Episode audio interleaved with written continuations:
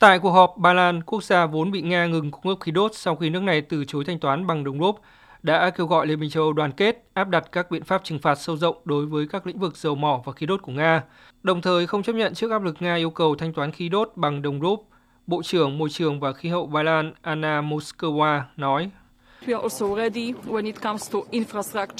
Chúng tôi đã sẵn sàng cho sự độc lập về năng lượng, không phụ thuộc vào Nga, và tôi tin rằng các nước châu Âu khác cũng có thể làm như vậy. Chúng tôi sẽ thể hiện sự đoàn kết của mình, sẵn sàng hỗ trợ cung cấp ngay nhiên liệu hóa thạch cho các quốc gia khác nếu cần thiết.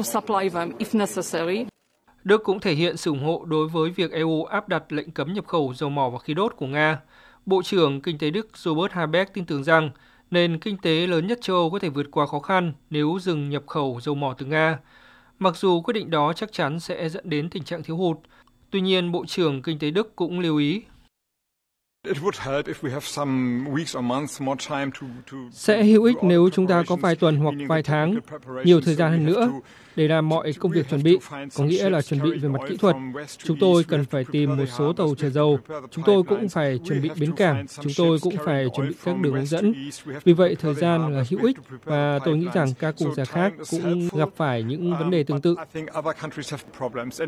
Trong khi đó, nhấn mạnh đến việc thực hiện hợp đồng thanh toán khí đốt bằng đồng euro chứ không phải đồng rúp, Bộ trưởng chuyển đổi sinh thái Pháp Barbara Bompili cho rằng tất cả các nước đều nhất trí nên thực hiện các lệnh trừng phạt và tôn trọng các hợp đồng khí đốt đã ký với Nga. Những nguyên tắc mà chúng ta sẽ thảo luận hôm nay cho thấy rằng tất cả các nước đồng ý tiếp tục thực hiện các khoản thanh toán bằng đồng euro và không để các hợp đồng được áp đặt cho chúng ta được sửa đổi đơn phương. Tuy nhiên, tại cuộc họp, một số nước trong đó có Áo, Italia và Hungary vẫn lo ngại về tác động của lệnh trừng phạt đối với nền kinh tế của chính các nước châu Âu. Thậm chí Hungary đe dọa sử dụng quyền phủ quyết để ngăn chặn gói trừng phạt này. Để xoa dịu, EU đang tính đến khả năng thay thế nguồn cung dầu của Nga cho Hungary và Slovakia, những quốc gia gần như hoàn toàn phụ thuộc vào năng lượng từ Nga.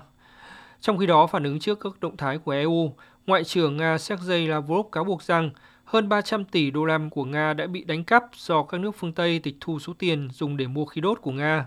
Các khoản thanh toán được chuyển vào tài khoản của tập đoàn dầu khí Gazprom của Nga,